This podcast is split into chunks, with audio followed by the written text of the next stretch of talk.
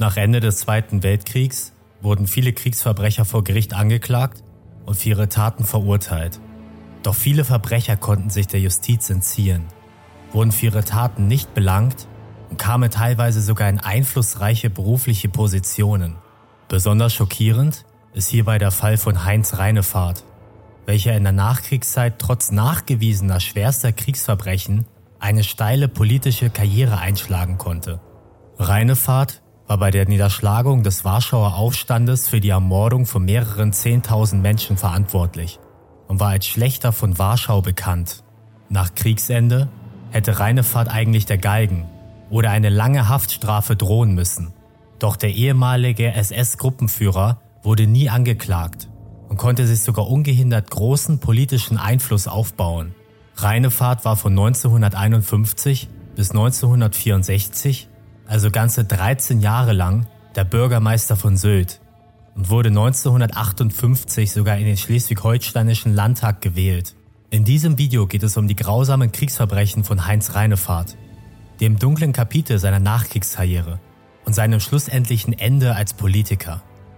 Heinz Reinefahrt wurde am 26. Dezember 1903 in der Nähe der damals preußischen Stadt Posen geboren. Nach seinem Abitur studierte er Rechtswissenschaften in Jena, promovierte am Lehrstuhl und war anschließend als Richter tätig. Reinefahrt war überzeugter Nationalsozialist und trat bereits 1932 der NSDAP sowie der SS bei. Zwischen 1932 und 1939 war er in Cottbus als Rechtsanwalt tätig und stieg parallel in den Reihen der SS bis zum Hauptsturmführer auf. Am 1. September 1939 begann mit dem Überfall auf Polen der Zweite Weltkrieg und Reinefahrt wurde als Soldat in die Wehrmacht eingezogen.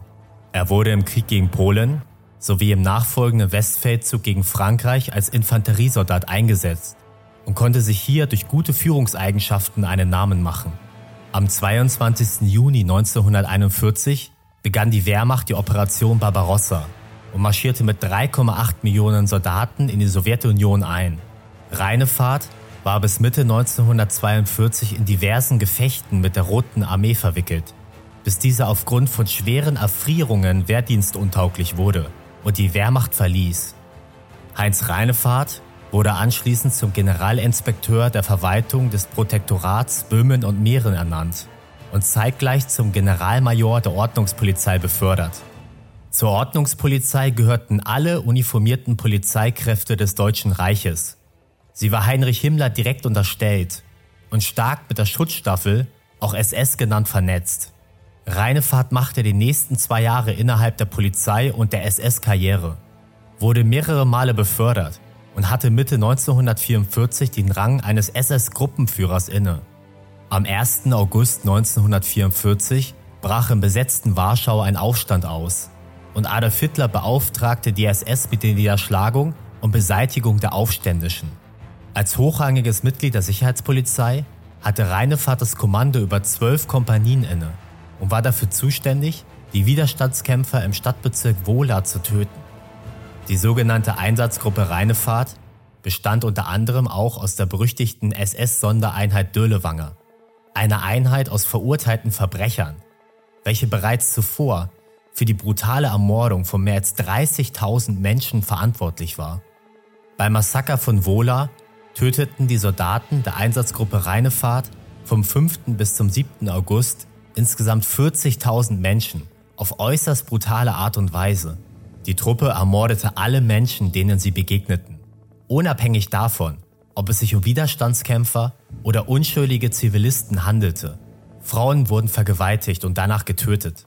Kinder ohne zu zögern erschossen. Einige Soldaten sollen dabei alkoholisiert gewesen sein und sogar Volkslieder gesungen haben, während sie sich durch die Stadt mordeten. Es wurden Krankenhäuser mit sich drinnen aufhaltenden Patienten niedergebrannt wobei die Krankenschwestern vergewaltigt und nackt aufgehangen wurden. Im Distrikt waren tausende Verwundete in Feldhospitalen einquartiert, welche von der Einheit mit Flammenwerfern bei lebendigem Leibe verbrannt wurden. Während des Massakers gab Reinefahrt einen Funkspruch an seine Vorgesetzten ab, indem er sagte, was soll ich mit den Zivilisten machen? Habe weniger Munition als Gefangene. Eigene Verluste, sechs Tote. Der Feind mit Erschossenen über 10.000. Reinefahrt ließ seine Soldaten keine Gefangenen machen, sondern gab aktiv den Befehl weiter, dass alle angetroffenen Menschen zu töten seien.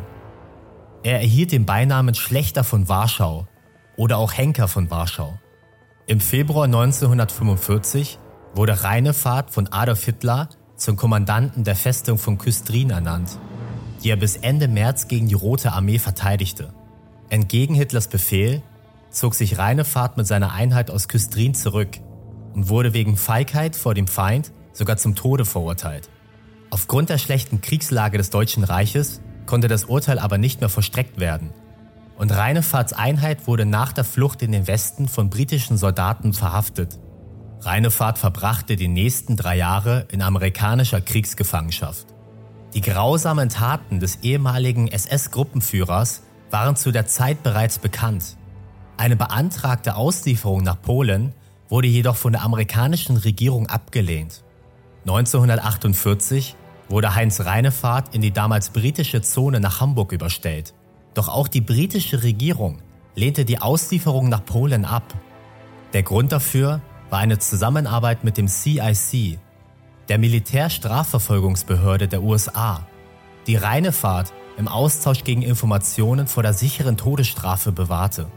Unglaublicherweise wurde er in einem Entnazifizierungsverfahren von jeglicher Schuld freigesprochen und sogar als aktiver Gegner des Nationalsozialismus dargestellt, welcher dabei wiederholt Leben und Stellung aufs Spiel gesetzt hatte.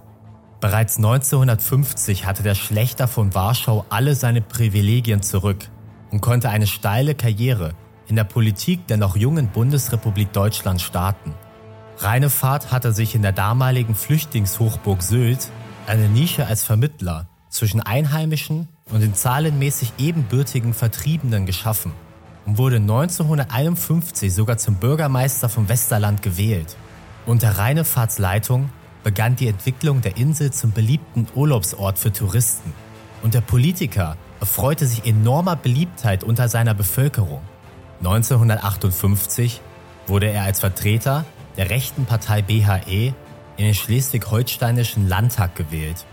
Spätere Auswertungen haben ergeben, dass von 1950 bis 1971 mehr als die Hälfte der Landtagsabgeordneten ehemalige Mitglieder der NSDAP waren und mögliche Strafverfolgungen durch den erheblichen rechten Einfluss erschwert wurden.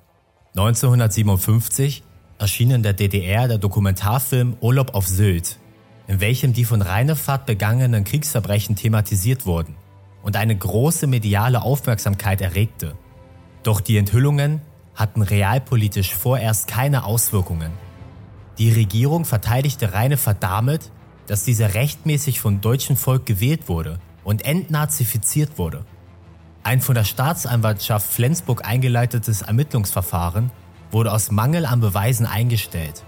Heinz Reinefahrt war noch bis 1964 als Bürgermeister von Sylt tätig, bis dieser sich aufgrund des immer größer werdenden Druckes doch noch offiziell aus der Politik zurückziehen musste. Er verstarb am 7. Mai 1979 in seiner Sylter Villa, ohne jemals für seine Verbrechen zur Rechenschaft gezogen zu werden. Über die Jahre wurden mehrere Ermittlungsverfahren eingeleitet, welche jedoch nie zu einer Anklage führten. In seinem Nachruf hieß es, sein erfolgreiches Wirken für die Stadt Westerland wird unvergessen bleiben.